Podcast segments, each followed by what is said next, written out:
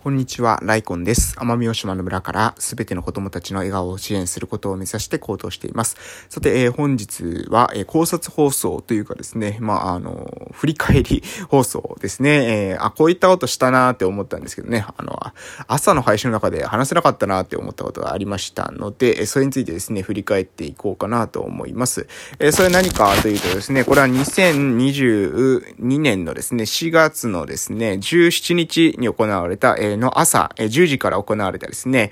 私の地域のね、公民館、私の集落の公民館で行われた、えー、行政報告会、えー、行政座談会ですかね、えー、この時の、え、様子でございます。で、この時のことに関してはですね、朝配信でパラッとは触れたんですけれども、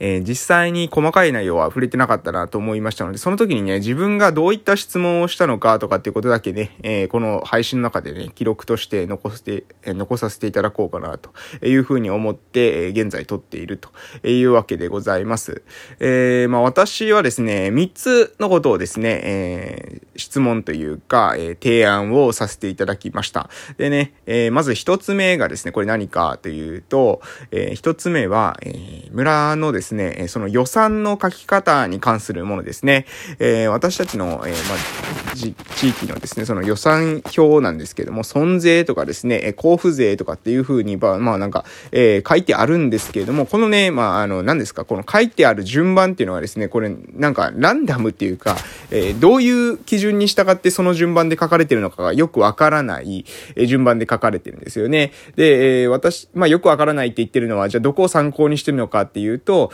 えー、まあ、奄美市とかですね、えー、鹿児島県とかですね、の、えー、予算表で出すと、出しているときには、えー、自主財源とかですね、依存財源とかっていう、えー、カテゴリーに分けながら、えー、書いてるわけですよ。で、そうすると、えー、自分たちのその自主財源が、えー、その自分たちだけでですね、決定することができない依存財源に比べて、えー、どれぐらいの比率なのかっていうことがですね、一目瞭然でわかるわけです。で、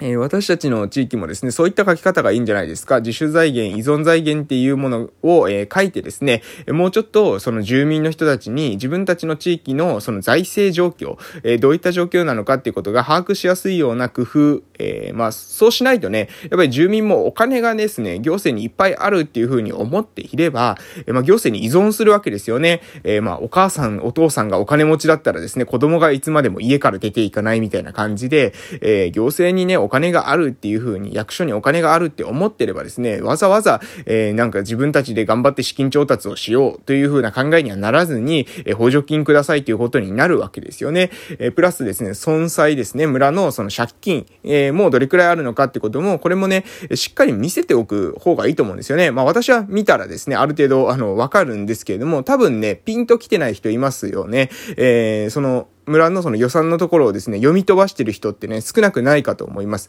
えー、実際にそれが分かりやすい、えー、表記で、えー、分かりやすくですね、村民に、えー、開示していく、えー、知ってもらうきっかけを作ってくる、えー、いくっていうことは、これは健全な、まあ、行政、えー、役所の運営と、えー、健全な、えー、財政、の状況に持っていくこと、そして何よりですね、住民に自分たちでできることは自分たちでやっていこうというふうな、そういった意識を持ってもらうためにですね、非常に重要じゃないかなって私は思ってます。ですので、そこを提案させていただきました。予算書の書き方ですけれども、自主財源、依存財源など、わかりやすいですね、書き方。それだけじゃなくてね、表記に関しても、その用語に関しても、わかりやすい補足がついてくるとね、住民にとっては、えー、わかりやすい財政の状況が把握しやすくなるんじゃないかなと思いますし、そうなることによってね、自分たちのこの自治体の状況を住民が把握することによって、また次のですね、何らかのアクションにつながってくるんじゃないかなってことを期待して、えー、言っていえー、まず一つ目そこを申し上げたというわけでございます。そして、えー、二つ目なんですけども、この二つ目がまあ本丸ですね。えー、二つ目はまあ割と私の中ではまあ強い思いがあるんですけれども、えー、エネルギーに関することです。えー、再生可能エネルギーということで、まあ私たちの村はですね、この前先日ですね、えー、村のか、えー、大きなね、観光拠点ができる時に合わせてカーボンニュートラル宣言っていうのをですね、したわけなんでございます。えー、その中で、エネルギーっていうのもですね、地域内で賄えるように、地域の、まあ、エネルギー分散化の時代ですよね。えー、まあ、今ね、ちょうど、えーえー、石油の値上がりとともにですね、様々な物価がですね、値上がりしておりますが、この状況が続いていけばですね、所得は上がらないのに、えー、そういった、えー、エネルギーのコストだけが上がっていく。エネルギーのコストが上がっていけば、それはすなわちですね、私たちの生活に打撃を与えていく、えー、ということにつながってくる、えー、わけです。えー、そうならないためにも、自分たちの、えー、地域でエネルギーを、えー、生んでいく。そのためには、えー、再生可能エネルギーを使う、えー、カーボンニュートラルももちろん重要ですけども、それ以上にですね、自分たちの生活を守っていくっていう上で、えー、エネルギーを分散化させていく必要があるというふうに私は考えています。で、まあ、それに関してはですね、行政、役所の方もですね、同様の考えみたいなんですけども、その手段ですよね。具体的に何を用いていくのか。まあ、えっ、と、書かれていたものに関しては、えバイオマス、え太陽光、え風力、そして小規模水力みたいな感じの書き方がされておりましたが、えー、まあ、これね、まあ私もですね、あ小規模水力って水力じゃなくて小規模水力って書いてあるのはですね、おお、なるほどと、えー、しっかりというかですが、まあ、あの、情報収集されてるから、小規模水力っていう風な書き方をされてるんだろうなと思います。私ね、これ以前の配信で触れてるんですけれども、私もですね、映画まあ、あの、その小規模水力っていう言葉をですね、一応出しているんですよね。え小さい川、川がいっぱいあるので、その、その川で発電するっていう、えー、小規模水力っていう方法もいいんじゃないかっていうことですけども、あまりメジャーではないのでね、えそこで小規模水力って、じゃ小水力って書いてあったのはね、私としてはですね、あ、あなんていうんですかね、まあ、あの、感心したというか、あの、エネルギーに対してですね、アンテナ張ってるんだなっていうことが、えー、見受けられました。え、そして、太陽光に関しては、え、課題としてはですね、日照時間が、え、短いこと。雨が結構多いんですよね、まえ、私が住んでる、村、まあ、奄美大島の某村、えー、奄美大島全体がですね、亜熱帯地域ですので、え、雨が多いということで日照時間が短いとか、え、風力に関してはですね、これ台風の、え、影響を受けるとかですね、え、バイオマスに関してはですね、そもそもその自分たちの地域の中でね、え、バイオマスに必要な、え、発電に必要なものっていうもののが調達できないと、これを外から買ってくるっていうかってです、外から調達してくるってことになると、結果としてですね、全然カーボンニュートラルじゃないわけですよね。外からエネルギーを調達するときにエネルギーがかかるっていうですね、もうこれ謎の状態になってしまうわけです。え、わかりますかね皆さんね、言ってる意味が。え自分たちの地域でエネルギーを分散化させていくっていう風なことが本質でもあるにもかかわらず、そのエネルギーを生み出す、えー、バイオマスの材料を外から持ってくるってことになればですね、これはただ石油石炭がですね、別の何かに置き換わったに過ぎないわけです。なのでこれは本質的にですね、それではあまり意味がない。えー、エネルギーが自立をしていかないと思うので、えー、そこに対して、えー、疑問というか、えー、まあそこはちょっと考える必要があるんじゃないかということと、まあ一度作ればですね、えー、作った時には基本的には赤字なわけですよ。そういったエネルギーのものっていうのは作った時点でプラスになるってことはないわけです。作ってその後10年、20年と使用していく中で、えプラスを生んでいくものだと思いますので、その辺の、えー、何ですか、え計算、採算がしっかり合うのか、何年で、えー、元が取れて、その後、えー、プラスに転じていくのかっていうことに含も含めてですね、え協議していただきたいっていうことをですね、えー、訴えさせていただきました。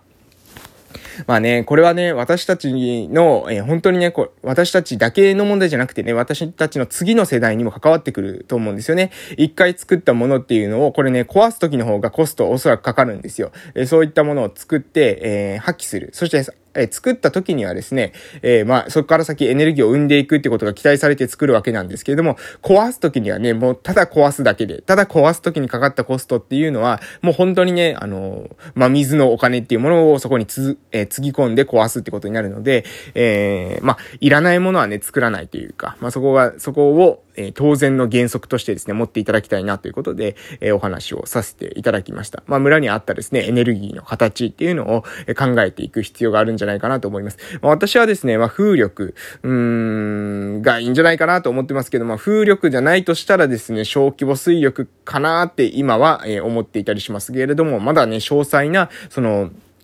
発電量など、私もですね、細かいこと述べれませんので、まだ勉強不足ですのでね、私も勉強して、えー、ですね、行政の方に、えー資料などありましたらそこを提供していけるようにしていきたいなというふうに思っていたりします。はい。そして、え最後にですね、3つ目に、え話させていただいたものが、えこういったですね、えまあ、その行政報告会っていうのを、え、私は初めて参加したんですよね。この地域で初めて参加したわけなんですけども、これをね、え、やはり1年に一度定期的にですね、開いてほしいということをですね、えー、話させていただきました。そうしないと、やっぱりね、住民と行政との間にね、距離が生じてくるんですよね。どうしてもやっぱ行政が直接、えー、地域に来てですね、話をしてくれる、役所がですね、地域、話をしてくれるっていうことがあると、住民ってね、やっぱちょっと安心するんですよ。あ、こういった風な事業が進んでいくんだな、1年間こういったことが行われていくんだなっていうことに対してですね、お互いね、まあ納得感が、えー、得られるわけです。で、こういったことが、がうん、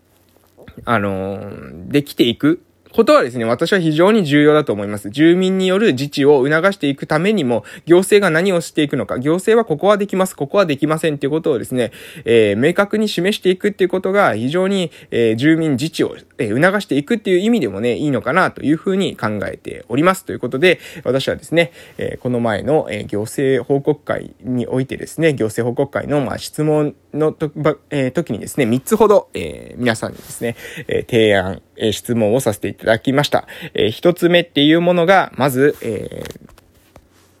一つ目はですね、えー、予算の書き方、自主財源とか依存財源とかですね、あと分かりやすい表記で、えー、予算の、その財政のですね、えー、用語を示すということ、住民に、え財政状況が把握できるようにしていくということですね、えその工夫をしていただきたいということ。えそして二つ目っていうものがエネルギーに関する、え課題です。え採算性が合うですね、しっかりと長期的な視点を持って、え私たちのね、子供たちにも恥ずかしくないような施策っていうものを、え考えていただきだけたらなというふうに思っております。そして、え3つ目ですけれども、行政と、え地域の住民が交流するっていう機会を、やはりですね、1年に1度くらい、え定期的に持っていただきたいなということをですね、提案させていただいたところ、という、えわけでございます。ということでね、え今日の内容は、え以上でございます。振り返りのですね、配信だったですけれども、いかがだったでしょうかということで、今日はこの辺で終わらせていただきます。それでは、失礼します。